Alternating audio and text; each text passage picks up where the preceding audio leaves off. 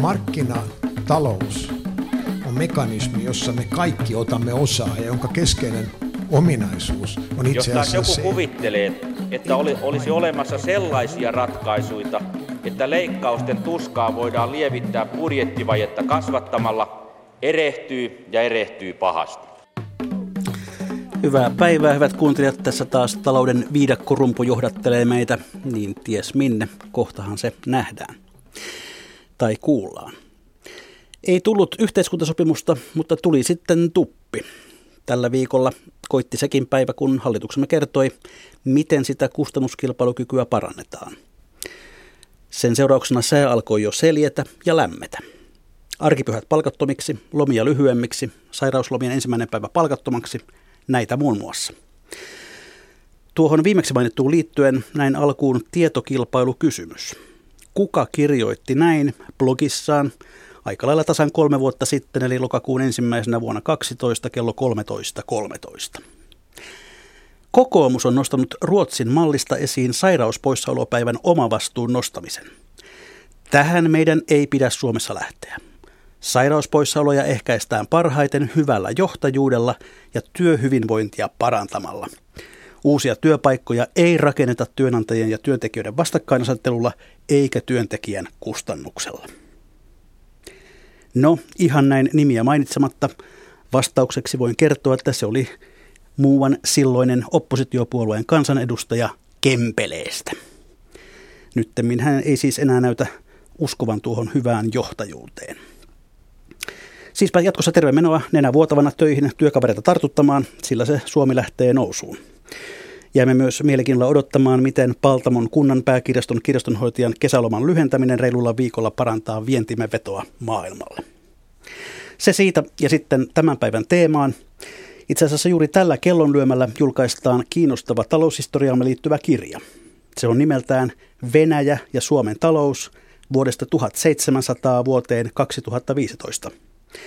Tässä kirjassa tarkastellaan sitä, millä tavoin Venäjä on vaikuttanut Suomen taloudelliseen kehitykseen tahtoen ja tahtomattaan, suomalaisten tahdosta tai siitä riippumatta. Tervetuloa Mikä maksaa ohjelmaan Helsingin yliopiston professori, historian professori Markku Kuisma. Ja lämpimät onnittelut kiinnostavasta ja hyvin kirjoitusta kirjasta. Kiitoksia. Koska professori Kuismakaan ei voi olla kahdessa paikassa yhtä aikaa, vaikka ehtivä ja aikaansaava mies onkin, niin, ja kun tämä kirjan julkistamistilaisuus on siis paraikaa käynnissä, on hyvä tunnustaa teille hyvät kuuntelijat, että tämä ohjelma ei tällä kertaa ole suora, vaan tallennettu eilen illan suussa. Ja se puolestaan sitten tarkoittaa sitä, että vaikka ohjelman lähetysikkuna Yle Radio 1 nettisivuilla on tänäänkin käytössänne, emme voi hyödyntää kommentteja tai kysymyksiänne täällä itse lähetyksessä. Tuo Venäjä on ollut vierellämme kuinkin ikuisesti, mutta professori Marko Kuisma, miksi halusit tarttua tähän teemaan juuri nyt? No kyllä se tuli ilman muuta tästä ajankohtaisesta tilanteesta. Siis tavallaan koko tästä Euroopan, maailman ja sitten Venäjän ja, ja lännen tavallaan tämmöisestä vastakkainasettelun kärjistymisestä.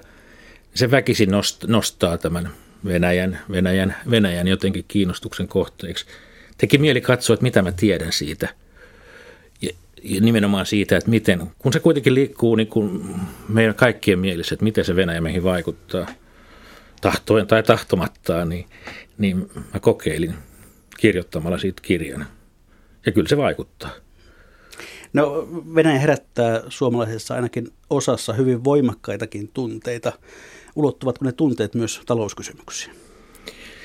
Siis varmaan suomalaisten tunteet, tunteet ulottuvat. Mä yritin tehdä sen tunteet täysin tunteettomasti ja myös tavallaan niin ottamatta kantaa, vähän niin kuin laboratorio Suomi, laboratorio Venäjä hengessä. Miten, ja oikeastaan katsomalla sitä vielä vähän vielä kauempaa ja korkeammalta, miettimällä sitä koko ajan, että miten ylipäätään jonkun suuren, suurvallan ja pienen pikkukansakunnan vuorovaikutus, miten se toimii pitkällä aikavälillä, satojen vuosien aikavälillä. Ja siihen tietysti mahtuu nousuja ja laskua, tämmöistä voisiko sanoa yhdentymistä, integraatiota, niin kuin Suomen ja Venäjän välilläkin on ollut hyvin vahvasti, ja sitten toisaalta hyvin sotasia ja verisiä erkaantumisvaiheita. Et se ei ole niin kuin kauhean mustavalkoinen, se on aika, aika värikäs se kuva itse asiassa. Ja siihen, jos nyt haluaa tämmöisellä hyvä huonoaksilla pelata, niin siihen sisältyy, ja se tässä riippuu vähän sit mistä kulmasta sitä hyvää ja huonoa katsoo, mutta sanotaan nyt ihan meidän tavanomaisen arkeajattelun kannaltakin siihen liittyy hyviä puolia, huonoja puolia ja neutraaleja puolia ja,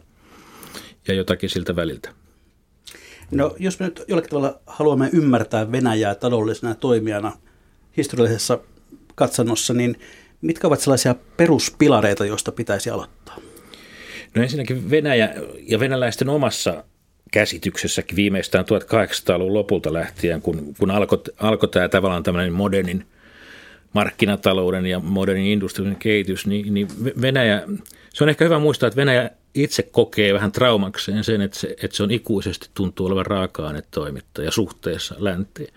Jopa niin, että, että se koki sitä olevansa suhteessa Suomeenkin, joka oli valtiollisesti osa Venäjän keisarikuntaa, tavallaan sitä osa, osa, osa, osa sitä suurta jätti, monikymmen kansallista jättiimperiumia, niin Suomi edusti edistynyttä länttä suhteessa Venäjään.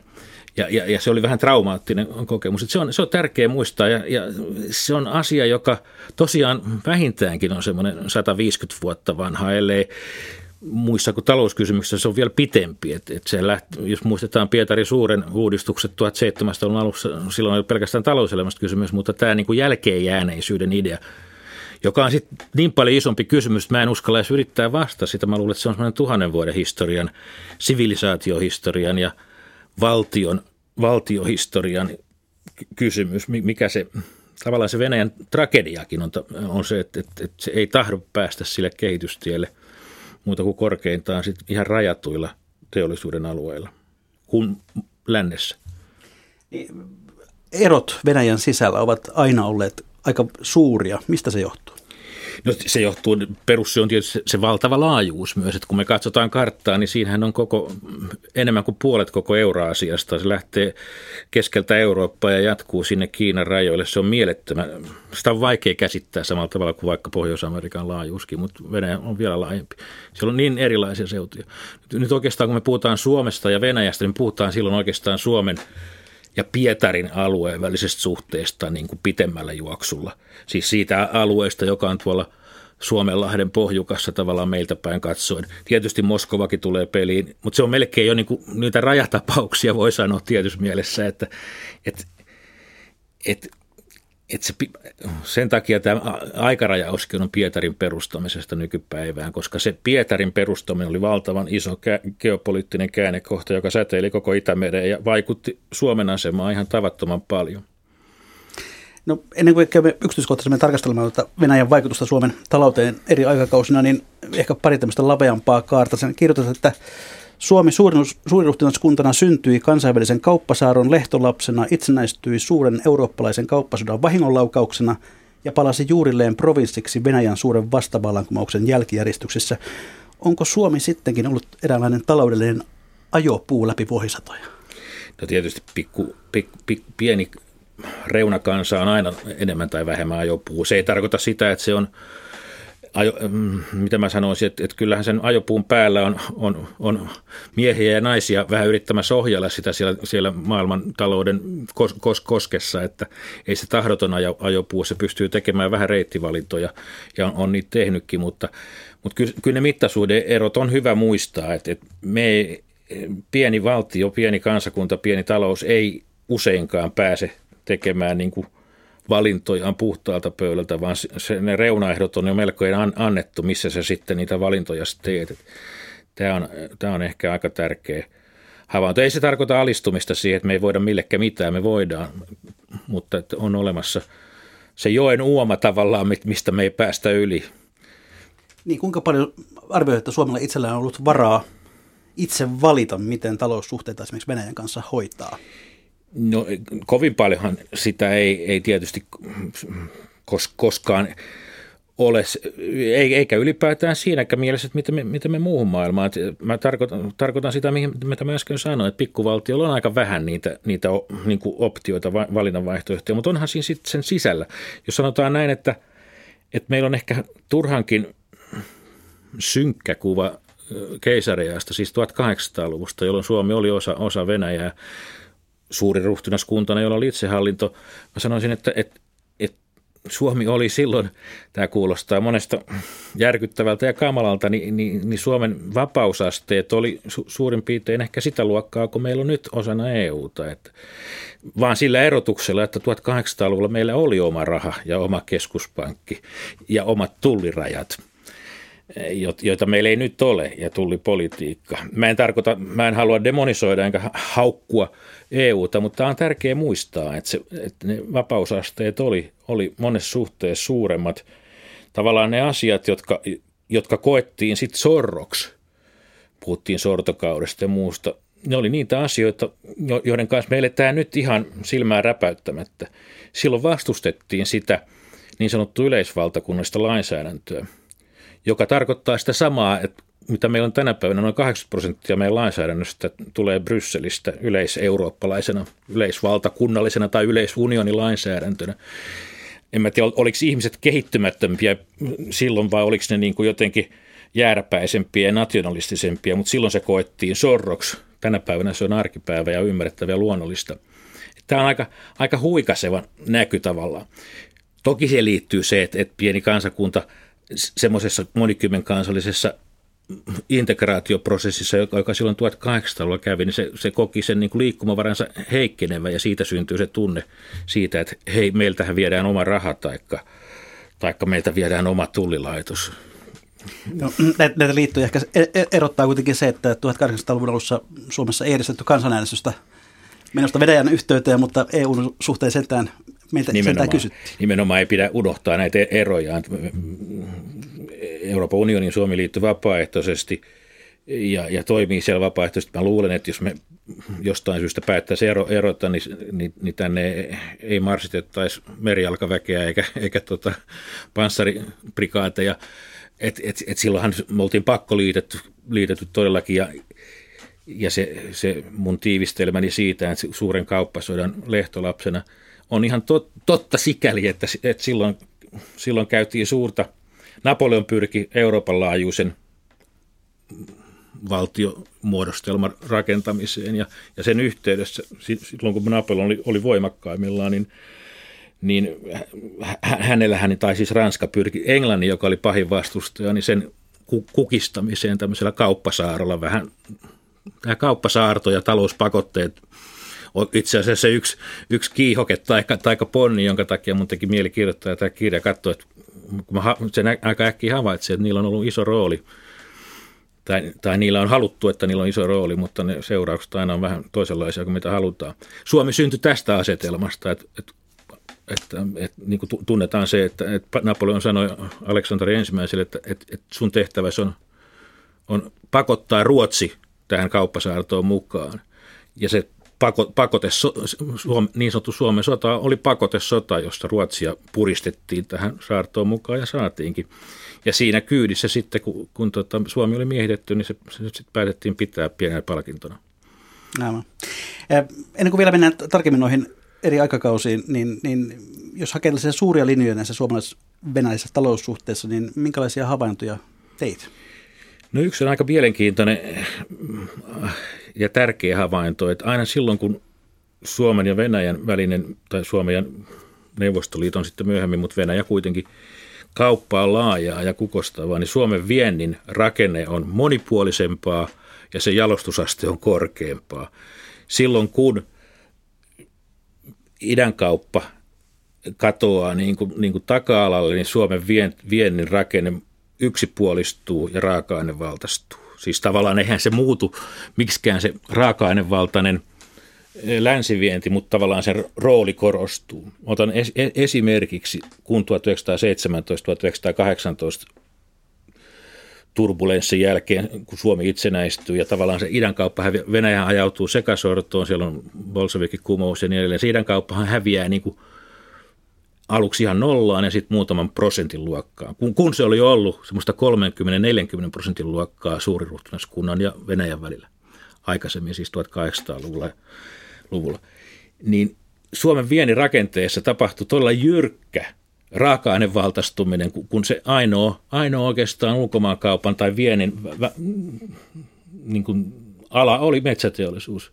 Ja se oli ennen muuta sahatavaraa, vähän sellua, vielä vähemmän paperia koko se metalliteollisuus, tekstiiliteollisuus, elintarviketeollisuus putoaa niin kuin kuvasta täysin ul- ulkomaankaupassa tai viennissä, jossa se Venäjä oli ollut siis nimenomaan se Pietarin alueympäristö, on ollut se iso lähimarkkina, joka oli synnyttänyt sen teollisuuden aika pitkälti. Se katoaa kuvasta.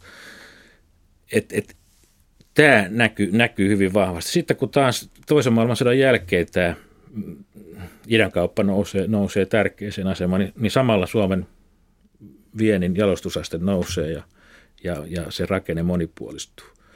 Et opetus on siitä se, että, samalla lailla kun Venäjä valitsi, valittaa olevansa raaka suhteessa länteen, Suomi oli teollistunut suhteessa Venäjään, mutta se oli raaka-ainetuottaja suhteessa niin kuin edistyneempiin läns, länsimaihin. Tämä oli se jännä paradoksi tai dilemma siinä. Eikö se ole aika järkyttävää, että meidän teolliset tuotteet eivät ole kelvanneet kenellekään muulle kuin Venäjälle? No mä en, joo, on se tavallaan järkyttävääkin, mutta, mutta, mutta siinä on, siihen, sehän on enemmän niin kuin tavallaan logist, logistinen kysymys, että, että Venäjän markkina on tuossa vieressä. Ja, ja se, se oli, oli kasvava markkina ja siellä ei ollut kovin paljon, siellä oli oma teollisuus nousus. Lännessä teollisuus oli jo e-, ehtinyt pidemmälle. Se oli jo valmiiksi kilpailtu ja kyps, kypsä. Sinne oli niin ulkopuolelta paljon vaikeampi tulla. Ja sitten tämä kuljetusmatka oli aina, aina se hinta, hintakilpailussa sitten se haittatekijä Suomelle. Plus se, että, että, että kun häviää ne isot idänmarkkinat, niin jää vain pienet kotimarkkinat, jolloin se kaikki tuotekehitys ja muu jää riippumaan siitä niin kuin semmoista kutistuvasta kotimarkkinasta. Että se Venäjän markkina oli ollut siinä mielessä niin tärkeä, että, että sen voimalla pystyi myös kehittämään. Ei se, en mä sanoisi näin, että ne tuotteet oli huonoja, mutta kilpailu on niin peijakkaan kovaa, että täältä kaukaa on vaikea lähteä niin kuin jonnekin Englantiin tai Saksan sisälle. Nythän se on onnistunut. Tässä on tapahtunut suuri käänne 1990-luvulla oikeastaan. Että, että se on se toinen huomio, että tämä vanha sääntö ikään kuin lakkaa olemasta voimassa. Kiitos sen, että meidän teollinen osaaminen on niin kuin tavallaan kasvanut aika lailla. Ja kiitos siitä kuuluu aika pitkälle Venäjälle. Ainakin sen Venäjän kaupan tuotoille, joo. No, professori Marko Kuisma, jaottelet tässä kirjassasi neljä erilaista aikakautta suomalais-venäläisissä taloussuhteissa. Ensimmäinen ajanjakso käsittää ää, aikavälin vuodesta 1700 suurin piirtein 1703, kun Pietarin kaupunki perustetaan vuoteen 1809, jolloin Suomen suurruhtanskunta syntyy. Toinen jakso jota sitten nimität Pax Russikaksi, käsittää seuraavat sata vuotta suurin piirtein ensimmäiseen maailmansotaan saakka. Ja sitten seuraa jakso, jota nimität sotataloudeksi, joka päättyy Neuvostoliiton romahdukseen. Varmaan ihan tämän kokonaiskuvan kannalta järkevää, että etenemme suurin piirtein tässä kronologisesti ja lähdemme nyt sitten liikkeelle 1700-luvulta, jolloin Suomi oli siis osa Ruotsia ja sen, sen takamaa. Silloin ilmeisesti Suomen ja Venäjän kauppa oli vielä varsin vähäistä. Se oli yllättävän vähäistä. Se koskee koko silloista Ruotsin valtakuntaa, tai ainakin sen ruotsalaisia ja suomalaisia osia.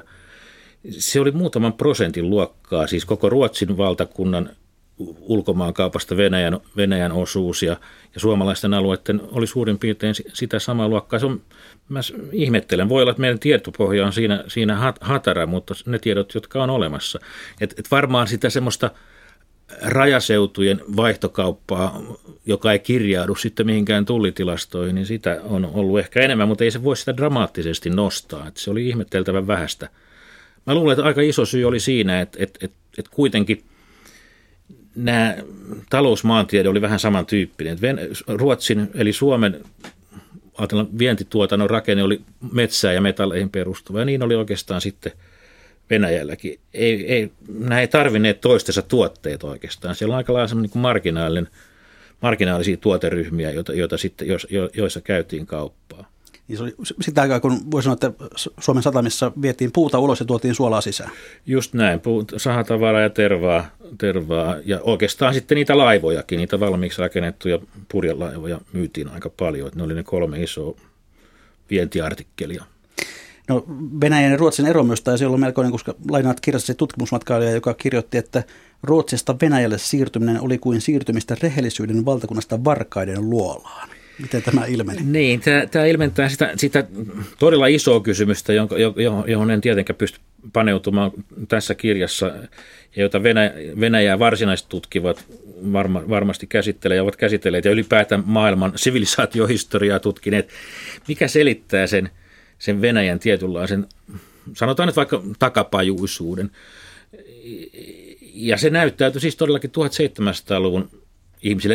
Ei niin, että kyllähän esimerkiksi Suomihan oli hyvin köyhä, mutta se oli osa, osa Ruotsia, niin Ruotsikin oli suhteellisen köyhä, mutta, mutta täällä oli niin kuin kehittyneempi valtio esimerkiksi, se niin sanottu byrokratia oli kehittyneempää, se oli lakiin sidottua, myös hallitsijat siis kuninkaat ja, ja, ja heidän valtaneuvostonsa ja, ja oli sitten valtiopäivät, joka oli aivan ihmeellinen, että talonpojatkin olivat edustettuna lakia säätävässä eli, elimessä val, valtiopäivällä. Oli aivan poikkeuksellista ja varsinkin verrattuna Venäjään, joka oli Maorian valtakunta.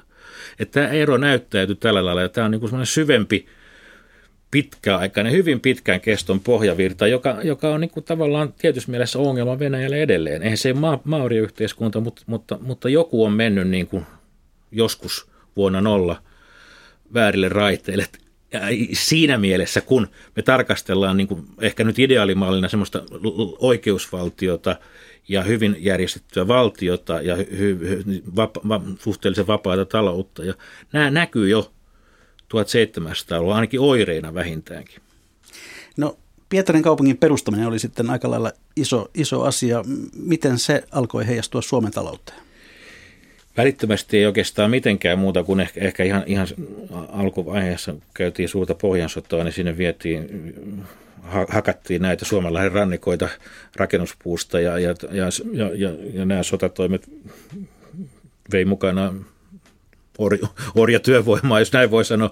Mutta et, et sen pitkä, pitkä vaikutus, joka alkoi näkyä sen vuosisadan kuluessa, oli, että se suomalainen poika alkaa kasvaa maailmanluokan metropoli, suurkaupunki, joka, joka alkaa niin kuin omalla voimallaan, vaikutuksellaan säteillä myös koko Ruotsiin. Sinne tulee, ja tämä täytyy muistaa, että Venäjä ei ollut pelkkää takapajusta maaoriutta, vaan Pietarista kasvoi jo 1700-luvulla todellakin eurooppalainen metropoli, joka kilpaili Pariisin ja Lont- Lontoon kanssa ja, ja varsinkin myöhemmin vielä, vielä enemmän, joka itse asiassa toi länsimaista sivistystä, niin ikään kuin sinne, sinne syntyi tämmöistä kriittistä massaa, joka vaikutti myös Suomeen ja, ja Ruotsiin, että sinne mentiin yliopistoihin niin Mutta se vaikutti tässä ennen kaikkea tämän geopolitiikan ja tämmöisen taloudellisten heijastusvaikutusten kautta niin, että, että osa Suomen niin kuin tavallaan tämmöistä vientituotannosta ja kauppavaihdosta alkoi pikkuhiljaa kääntyä – sinne Pietarin suuntaan. Se sieltä, sieltä löytyy markkinoita. Sieltä löytyi markkinoita, sillä oli vetovoimaa. Ja se oli tavallaan niin kuin ongelmallinen tilanne siinä mielessä, että, että, että, että, että, että se johti, johti tämmöiseen salakauppaan, koska se ei ollut laillista, tai oli laillista tietysti käydä kauppaa, mutta, mutta kun ruotsalaisessa merkantilisessa talousjärjestelmässä kaikki ulkomaankauppa oli keskitetty – rannikokaupungeille ja niistäkin vain osalle, joita kutsuttiin tapulikaupungeiksi. Se tarkoitti, että tuolta Savon ja Karjalan pohjukoilta piti viedä tuote Lovisaan tai, tai Haminaan, tai aluksi, no tietysti Haminakin häviää sitten 1743 sinne itärajan toiselle puolelle, joka oli mahdoton matka. Se, mikään, mikään tuotanto ei kestä sitä, sitä mikään, mikään vietituotanto ei kestä sitä kuljetus, kuljetuskustannusta. Ja elävässä elämässä heikosti vartittu raja tarkoitti sitä, että, että, että, että sitä tavaraa alettiin viedä sitten yli rajan ja, ja, ja sitten voi sanoa Pietarin vaikutuspiiristä, lähinnä Viipurista alkoi tulla myös sitten pääomaa, sijoituspääomaan tänne vientisaha, ensimmäiseksi perustettiin vientisahoja tänne Saimaan alueelle, jotka palveli itse asiassa sen lähinnä Viipurin vientikauppaa. Ja Viipuri oli siis vanha venäläinen kaupunki, tai aika, aika uusi venäläinen kaupunki tässä vaiheessa, mutta mutta joka tapauksessa, että se, että se ikään kuin rintamasuunta pikkuhiljaa alkoi kääntyä osassa Suomea sinne Pietarin suuntaan. Ja tämmöinen integraatio, taloudellinen integraatio tapahtui askel askeleelta hitaasti jo ennen kuin sitten se 1808-1809 sotilaallinen ja poliittinen ratkaisu tapahtui. Eli voi sanoa, että Pietari alkoi vaurastuttaa Itä-Suomea. Vaurastuttaa ja vetää puoleensa, näin voi sanoa. No miten muuten luonnehtisit Suomen talouskehitystä 1700-luvulla? Mitä siinä tapahtui? No ennen muuta siinä tapahtui tämmöinen voimakkaampi kytkeytyminen tämmöiseen eurooppalaiseen kansalliseen kauppaan nimenomaan tämän, tämän, tämän sahatavaran, tervan ja, ja, ja laivan varustuksen ja, ja myös ihan laivan, laivan myynnin kautta. Että se, se iso kuva Suomesta kansainvälisessä taloudessa oli, oli nimenomaan tähän metsään perustuvan vientituotannon – integraatio länti, läntiseen maailmantalouteen. Mutta sen sivulla alkaa sitten kytkeytyä vähän osana tätä samaa isoa kansallista kuviota, tämä syvenevä, hyvin hitaasti syvenevä integraatio sinne Pietarin Viipurin suuntaan.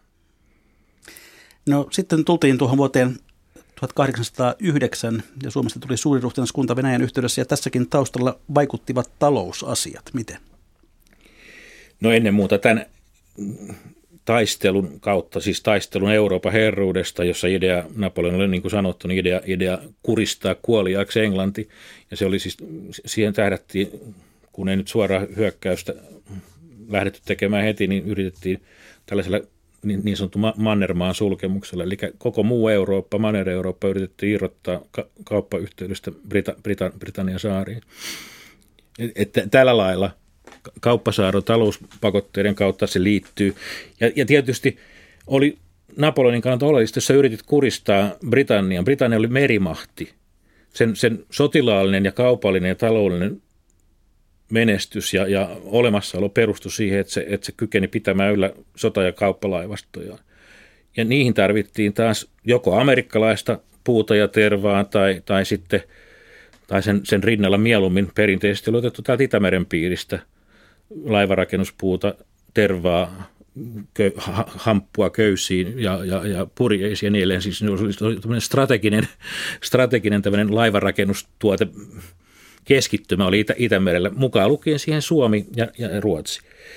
Et, et, vaikka ei nyt nostetakaan ylitse muiden tässä kokonaiskuvassa sitä, niin yksi sivujuone oli se, että, että tämä laivanrakennusmateriaalin virta piti myös katkaista sinne Britanniaan ja, ja, ja sen takia Ruotsi piti saada, saada siihen kauppasaartoon mukaan ja, ja sen mukana sitten Suomen terva- ja puutavaran vientilaivaukset pysäyttää tänne Britanniaan. No suuriruhtinaskunnan syntymisen myötä Suomi sai omat rajat ja oman budjetin ja oman hallintonsa. Hmm. Oliko tämä taloudellisessa mielessä suurikin muutos Ruotsin takamaahan? Kyllä, se eh, ehkä, ehkä ennen muuta se oli, se oli ikään kuin yleisen poliittis-valtiollisen kehityksen kannalta. Että ensimmäistä kertaa tavallaan oli rajoin määritelty Suomi-niminen hallinnollinen, hallinnollis poliittis poliittinen kokonaisuus, tavallaan semmoinen jo valtion alkio, itsenäisen, mutta kuitenkin valtion alkio. Ja sitä kautta tietysti voidaan alkaa puhua Suomen valtion taloudesta, Suomen kansantaloudesta äh, pikkuhiljaa vähitellen joka tapauksessa. Et ei se suoranaisesti sitten siihen niin kuin arkipäivän taloudenpitoon vaikuttanut muuta kuin sitä kautta, että, että sitten purjehdittiin Venäjän lipun alla, kun aikaisemmin oli purjehdittu Ruotsin lipun alla ja, ja siinä oli ihan konkreettisia e- erojakin siinä, että Ruotsi oli paremmin voidellut esimerkiksi Välimeren merirosvokaapparit ja tehnyt sopimuksia niin, että, että, että suomalais-ruotsalainen kauppa, kauppa sujuu myös Välimerellä. Venäjällä ei ollut vastaavia sopimuksia, niin, niin tämä oli suuri huolenaihe Suomen por, kauppaporvareille. No Venäjästä kehittyi sitten 1800-luvun mittaan Suomen tärkein kauppakumppani. Ulkomaankaupasta kai noin puolet suuntautui, suuntautui Venäjälle joskus, kun, kun vuosikymmenet vierivät. Mitä suomalaiset Venäjän markkinoille sitten alkoivat valmistaa ja myydä? No ennen muuta se oli teollisuustuottaja. Että oikeastaan se, mikä me tunnetaan tämmöisenä teollisena murroksena tai teollisena vallankumouksena Suomessa – jo oikeastaan ennen sitä 1860-lukua, sanotaan 1830-40-lukua, se oli Tampere, Finlayson. Finlayson, siis James Finlayson oli kyllä skotti, mutta hän tuli Pietarin kautta ja, ja, ja sai, sai Pietarista he, suomalaisten toiveiden mukaisesti tämmöisiä erivapauksia ja muita ideana perustaa – tekstiiliteollisuutta, joka varustaa ennen muuta Venäjä, Venäjän markkinoita. Siis ei ajateltukaan, että Suomen markkinat riittäisi tämmöiselle suurteollisuudelle. Itse Finlayson katosi aika nopeasti, eikä se ehtinyt tulla suureksi, mutta sen niminen tehdas tai teollisuuslaitos oli kohta Pohjoismaiden suurimpia. Tekstiiliteollisuus itse asiassa syntyy silloin 1800-luvun puolimaissa sitten alkaa vähitellen syntyä, oikeastaan voi sanoa, että ne vanhat ruukit, joita meillä oli ollut jo 1600-luvulta lähtien, niin, niin, niin sen yleisen teollisen kehityksen mukana niistä alkoi, ne koki tämmöisen raju rakennemuutoksen ja, ja parhaat menestymät niistä muuttui tämmöiksi konepajoiksi, jotka alkoi tehdä semmoisia niin moderneja, vaikka patosulkuja tai taikka, taikka erilaisia koneen osia ja, ja laivan osia ja niin edelleen. Ja niissäkin aika iso tai huomattavan iso tärkein markkina oli, oli jälleen Venäjä, osalle myös ihan Venäjän armeija, niin kuin tässä vaiheessa ylipäätään kaikkialla armeija ja varustautuminen on aika iso, iso juttu ollut teollisen kehityksen kannalta, varsinkin metalliteollisuuden. Et se oli alusta lähtien hyvin paljolti tätä, ei, ei niinkään sitä vanhaa länteen menevää tervaa ja puutavaraa. Se jatkoi edelleen samaa tahtia sinne länsimarkkinoille. Suomi integraatu edelleen syventyen länsimarkkinoille tämän metsän varassa, Mut, mutta Venäjä tuli nimenomaan markkinaksi tälle uudelle, modernille, valmistavalle, jalostavalle teollisuudelle. Paperiteollisuus sitten 1800-luvun loppupuolella syntyi ihan puhtaasti Venäjän markkinavaraan.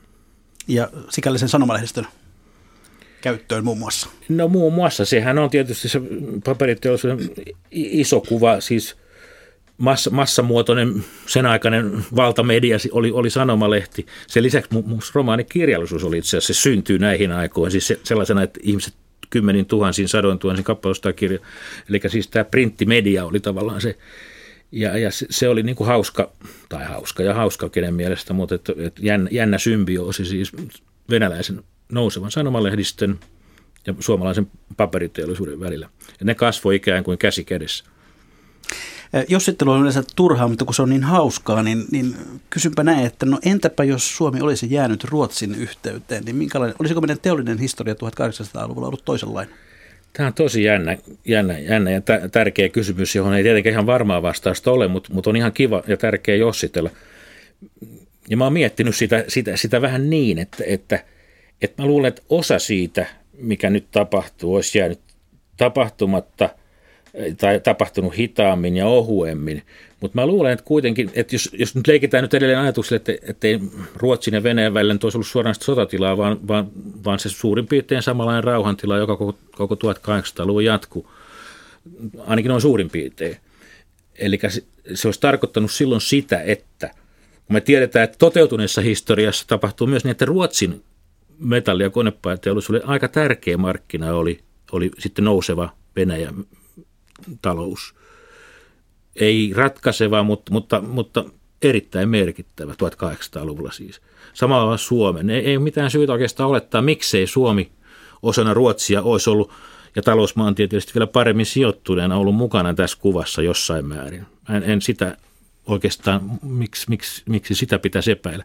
Se, mitä siitä olisi jäänyt puuttumaan, on, on tietysti se, että kun oltiin samaa suurta imperiumia, niin Suomihan kytkeytyi myös ikään kuin logistisesti rautatieverkoston kautta suoraan Pietariin, voi sanoa näin. Ja Suomen oli sama raideleveys ja muun. No se nyt on yksi tekninen ongelma, se ei sinänsä sitä olisi estänyt, estänyt kokonaan, mutta että, että, että tämmöisiä.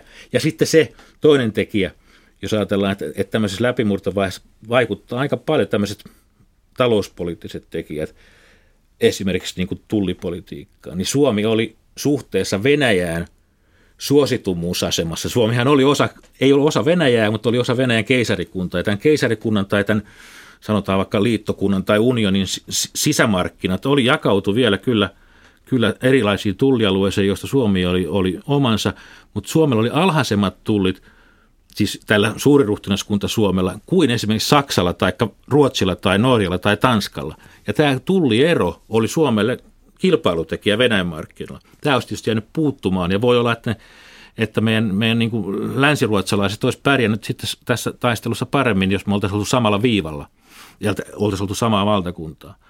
Eli yhteenvedonomaisesti, niin, niin varmaan samantyyppisiä kehityskulkuja olisi tapahtunut, mutta mä epäilen, että, että, että menestys ei olisi ollut Suomessa ihan, ihan niin hyvä kuin tässä toteutuneessa vaihtoehdossa. No kirjoitat myös näin, että myöskin näin päin, siinä vaiheessa kun, kun Venäjä sitten rupesi mm, suojaamaan enemmän omaa tuotantoaan ja muuttui protektionistisemmaksi, niin sekin itse asiassa edesauttoi suomalaista teollisuutta, jonka oli pakko sitten kehittää omaa kuuluisaa hintakilpailukykyään. Kyllä, se oli, se oli yksi, yksi sen seurauksista. Todellakin kävi näin, ja siinäkin Venäjä, Suomi se seuraali aika lailla samoja yleiseurooppalaisia kehityskulkuja 1800-luvun lopulla. Siirryttiin tavallaan vähitellen tästä tämmöistä vapaakaupasta protektionistisempaan omaa tuotantoa suojelevampaan suuntaan. Venäjä oli tässä ehkä, ehkä, ehkä yksi, yksi, yksi, yksi voimakkaimpia. Ja, ja suomalaiset itse asiassa oli sitten saman valtakunnan puitteissa pahoja kilpailijoita esimerkiksi paperiteollisuudelle, myös metalliteollisuudessa ja niin edelleen. ja, ja näitä suojatulleja, Venäjä nosti suojatulleja myös omaa Suomen suurruhtuluskuntansa vastaan.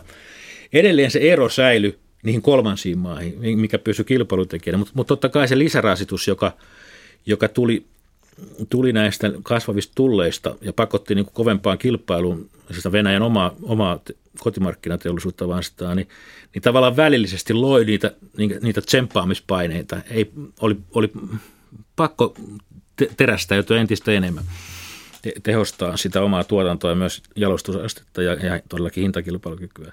Ja se on tietysti aivan käsittämätöntä, että se on mysteeri, jota, jota vielä tutkitaan sadan vuoden päästä, miten oli mahdollista, että, että, että suhteellisen pieni tai erittäin pieni Suomi ja sen paperiteollisuus, joka tässä nousee niin kuin päärooliin, niin, niin tota, päihittää niin mennen tulle venäläisen paperiteollisuuden. Kun ajatellaan, että samat metsät, samat vesivoimat, siellä vielä suoremmat markkinat, mutta mut silti, silti venäläinen paperiteollisuus itkee ja ulisee oman hallitusvaltansa perään ja saa suojatulle ja toki, mutta, mutta ei, ei, ei, ei niitäkään loputtomasti, koska tähän liittyy myös semmoinen poliittinen paradoksi, johon ehkä voidaan palata.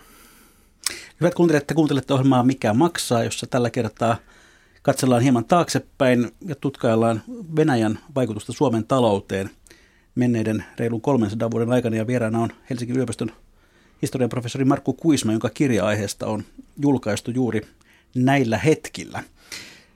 Jos sitten katsotaan tuota sotatalouskautta, eli, eli aikaa ensimmäisestä maailmansodasta eteenpäin, niin ensimmäinen maailmansotahan monella tapaa romahdutti suomalaista talouselämää, kauppatiet sulkeutuvat moneen suuntaan, ja pelastukseksi jälleen tuli Venäjä, jonne viennistä meni vuosina 16 ja 17 peräti 90 prosenttia.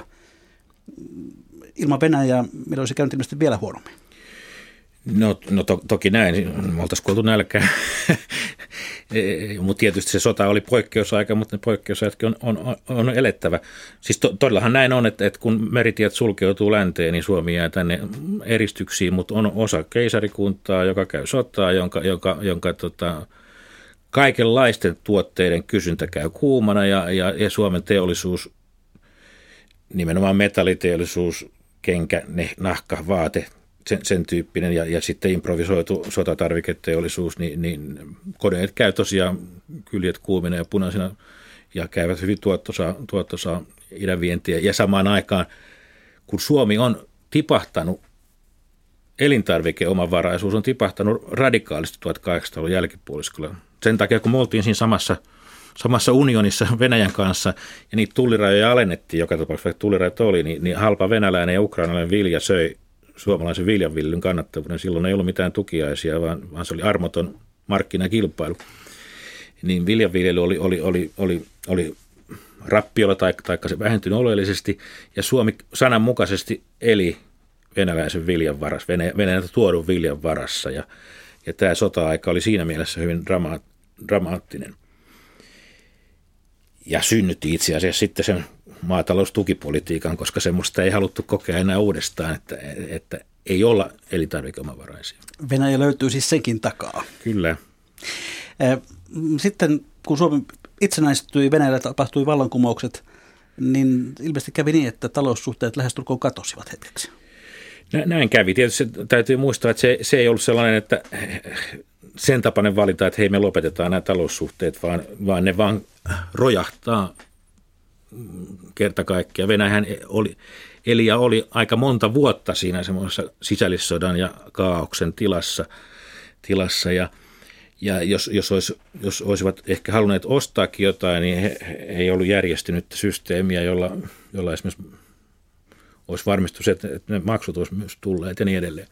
Että se, että se tavallaan ihan tämmöistä luontaista tietä, tietä rojahtaa ja tipahtaa ja, ja sitten tietysti on, on, on, on se suuri, suuret ennakkoluulot ja epäilyt sen suhteen myös, että kannattaako sinne käydä.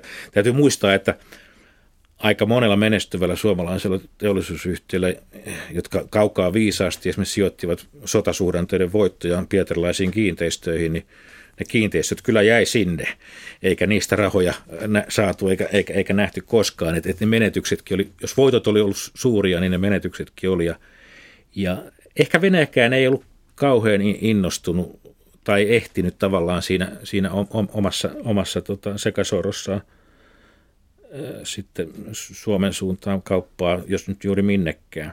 Sitten kun tulee neuvosto Venäjällä ja Neuvostoliitossa nämä nepkaudet ja rakennus, niin se perustuu aika paljon yhteistyön Saksan ja Yhdysvaltain teollisuuden kanssa. Suomi jää sitten vähän tänne, tänne eikä ne papere, paperia, eikä, eikä varsinkaan Suomen suurinta vientituotta saatavaraa tarvineet siellä. Venä, neuvosto tulee itse asiassa kilpailija aika nopeasti nimenomaan tässä saatavarassa. No sitten tuli toisen maailmansodan aika ja, ja se on ehkä se kaikkein suurin ja dramaattisin vaikutus, mikä Suomen talouteen on ollut Venäjän taholta se, kun Suomi joutui luovuttamaan alueitaan, tehtaitaan ja, ja erilaisia mineraaleja. Se oli pitkä miinus. No se oli tietenkin totta kai noin nyrkkisääntönä kymmenesosa kaikesta oleellisesta pinta-alasta, viljelys, viljel, viljelysalasta, metsistä, teollisuuden kapasiteetista joillakin aloilla enemmänkin. Sehän oli suuri, suuri leikkaus. Tietysti kiinnostavaa ja jännää on, että, että 1910-luvulla Venäjä jo pyrki siihen, että, että se ottaisi varmuuden vuoksi Viipurin läänin haltuunsa se, minkä se sitten kevään 40 ja 44 ratkaisussa otti. Eli, eli tämä venäläinen Pietarista lähtevä turvallisuusajattelu jo, jo silloin keisariaikaa lähti siitä, että ehkä näin. Mutta suomalaiset pelasti venäläinen paperiteollisuus, joka ei suurin surminkaan halunnut sitä suomalaista Viipurin läänissä sijainnutta paperiteollisuutta samoin tullirajojen sisällä, koska se pelkäsi, että ne jyrää heitin. Et, et, et tällainen omituinen itärajan vartija oli, oli silloin 10-luvulla – olemassa. Venäläinen paperiteollisuus, joka ei, ei halunnut integroida Suomea suurruhtumuskuntaa liian, liian kiinteästi Venäjää, vaan halusi pikemminkin pois.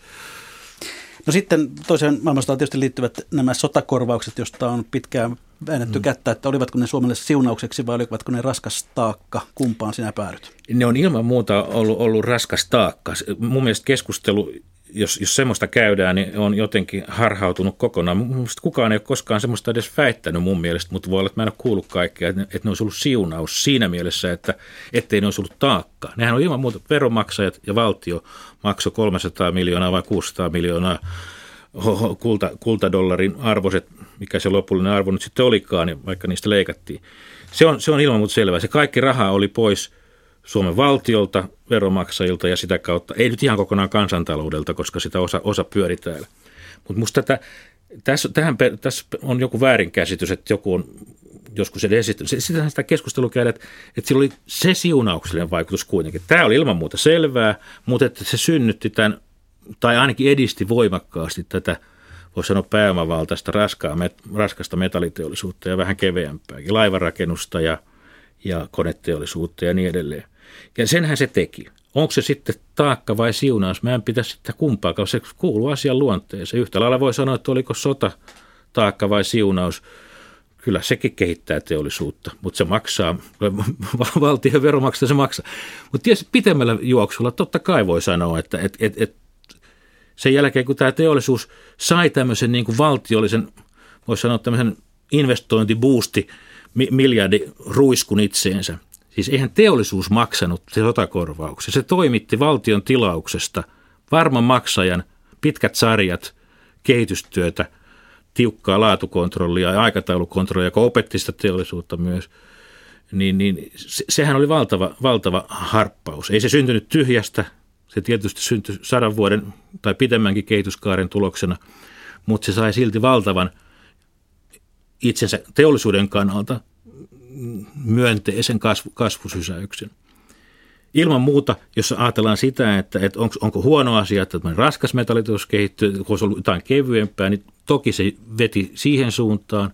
Nimenomaan tätä raskasta metalliahan se sotakorvaukset oli ja myös se idänkauppa.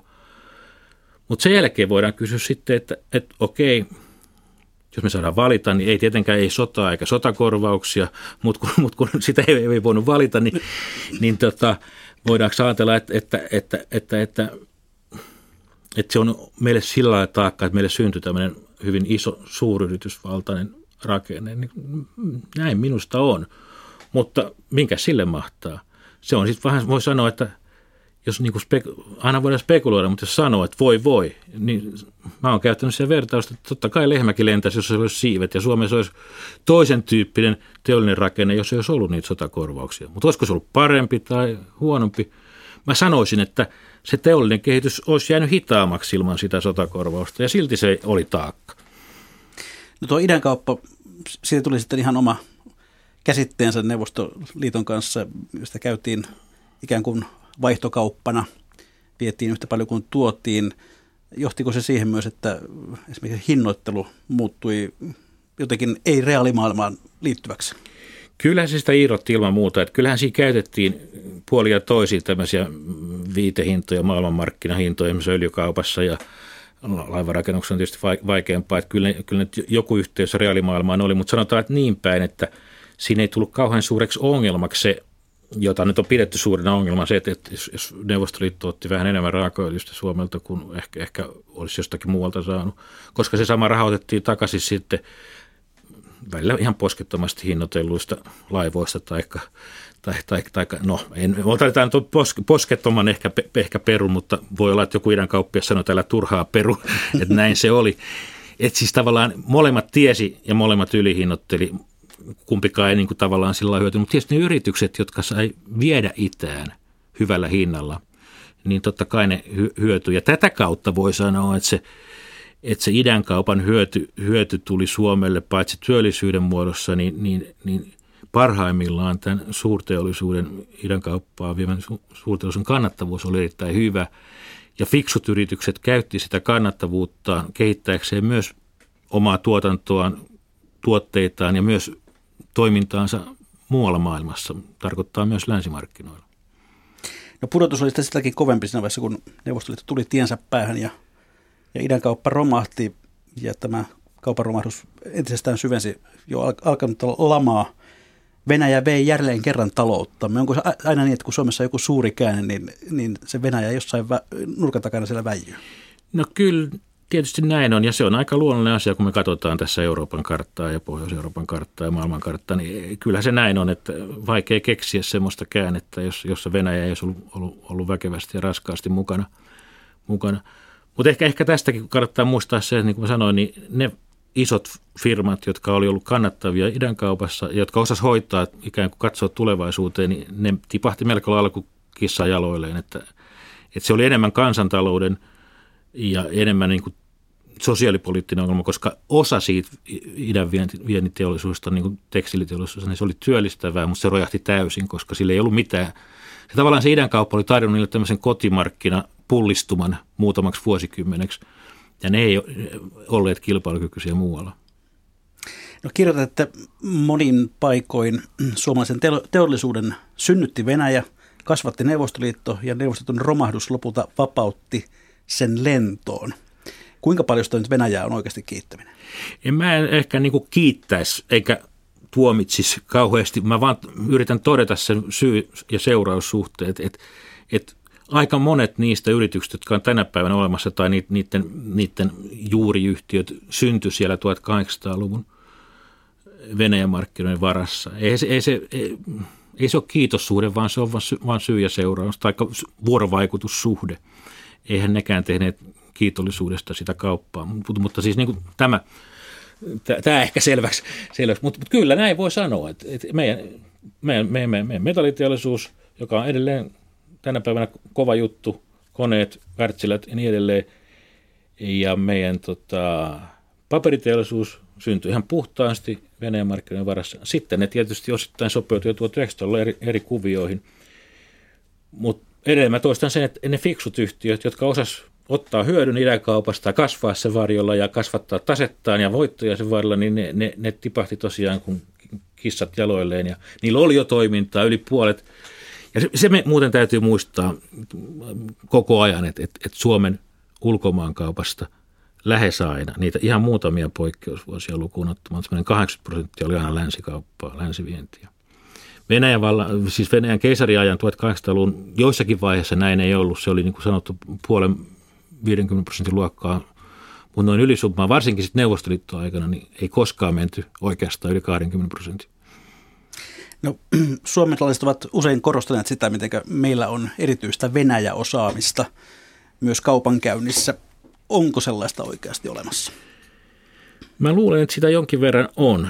on. Ja sanotaan ehkä vielä enemmän, totta kai on muita Venäjän rajanaapureita, joilla on, on, on samantyyppistä ja, ja ehkä Saksa on käynyt aina, aina suurta idän kauppaa ja niin edelleen, että eihän se mitään ainutlaatuista ole, mutta, mutta meillä on semmoisia ollut semmoisia vahvuuksia, jotka ehkä, ehkä niinkään niin kuin tavallaan semmoisen, miten sen sanoisi, osaamista. Siis sitä, että, että, että suomalaiset liikemiehet ja yritysjohtajat on, on tulleet aika hyvin toimeen venäläisten kanssa.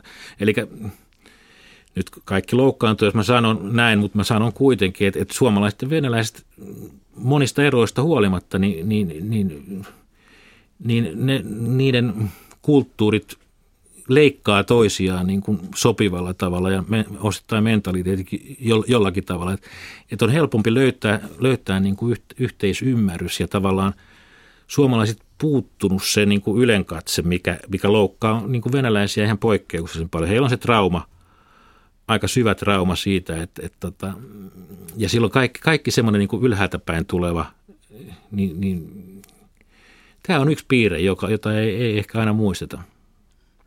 Niin jos tämän historiallisen retken päätteeksi voisi tiivistää sen, että noin historian pohjalta, mitä me voisimme odottaa tulevalta Venäjän merkitys Suomen taloudelle tulevaisuudessa? Kunhan tästä nykyhässäkästä päästään eroon toivottavasti mahdollisimman pian, niin, niin, niin kyllä pitemmän aikavälin tulevaisuus on se 1800-luvun tulevaisuus talousmielessä, tai soisin sen olevan. En, en, liikkumavapauden kapenemisen kautta, vaan nimenomaan siinä, että, että jos me katsotaan taas karttaa ja katsotaan pitkiä kehityskulkuja, niin kyllä Venäjä on meille kuitenkin poikkeuksen suuri mahdollisuus. Se on meille paljon enemmän kuin useimmille muille Euroopan maille. Ja se on niitä harvoja, jos me voidaan olla vähän muita parempia. Ja hyvät kuuntelijat, sitten on jälleen perinteiseen tapaan viikon talousviisauksien ja talousvinkkien aika – Professori Markku Kuisma, mikä on sinun viikon talousvinkkisi tai viisautesi? No mä lähtisin nimenomaan tästä, että Venäjä oli Suomen Eldoradoksi sanottu 1800-luvulla ja, ja se voisi olla sitä, on ihan hyvät mahdollisuudet siihen, että se on sitä tulevaisuudessa. Mä opet, neuvoisin, että nuori mies ja nainen opet, opettele, älä vain opiskele, vaan opiske, opi Venäjää, Venäjän kulttuuria, Venäjän historiaa. Se on valtava – markkina ihan näin itsekkäästi ajatellen. Sitten voi ajatella jotain kauniimpaakin, mutta, mutta ihan itsekkäästikin. Se kannattaa. Sitä ei kannata siis pelkästään pelätä. Ei sitä kannata pelätä ollenkaan. Sitten yleisövinkkimme, joka on jotain aivan muuta kuin Venäjää. Tämä on hyvin arkinen, mutta hyvä neuvo.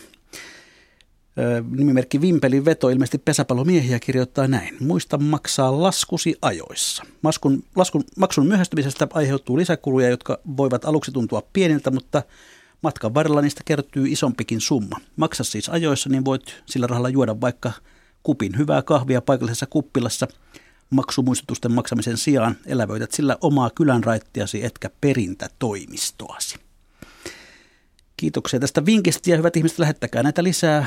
juho-pekka.rantala.yle.fi on sähköpostiosoite tai sitten ihan perinteisellä postilla Juho-Pekka Rantala, postilokero 88 3024 ja Yleisradio. Professori Markku Kuisma, kiitoksia paljon tästä juttutuokiosta. Kiitos, oli hauskaa. Ja mikä maksaa, sitä me ihmettelemme jälleen viikon kuluttua.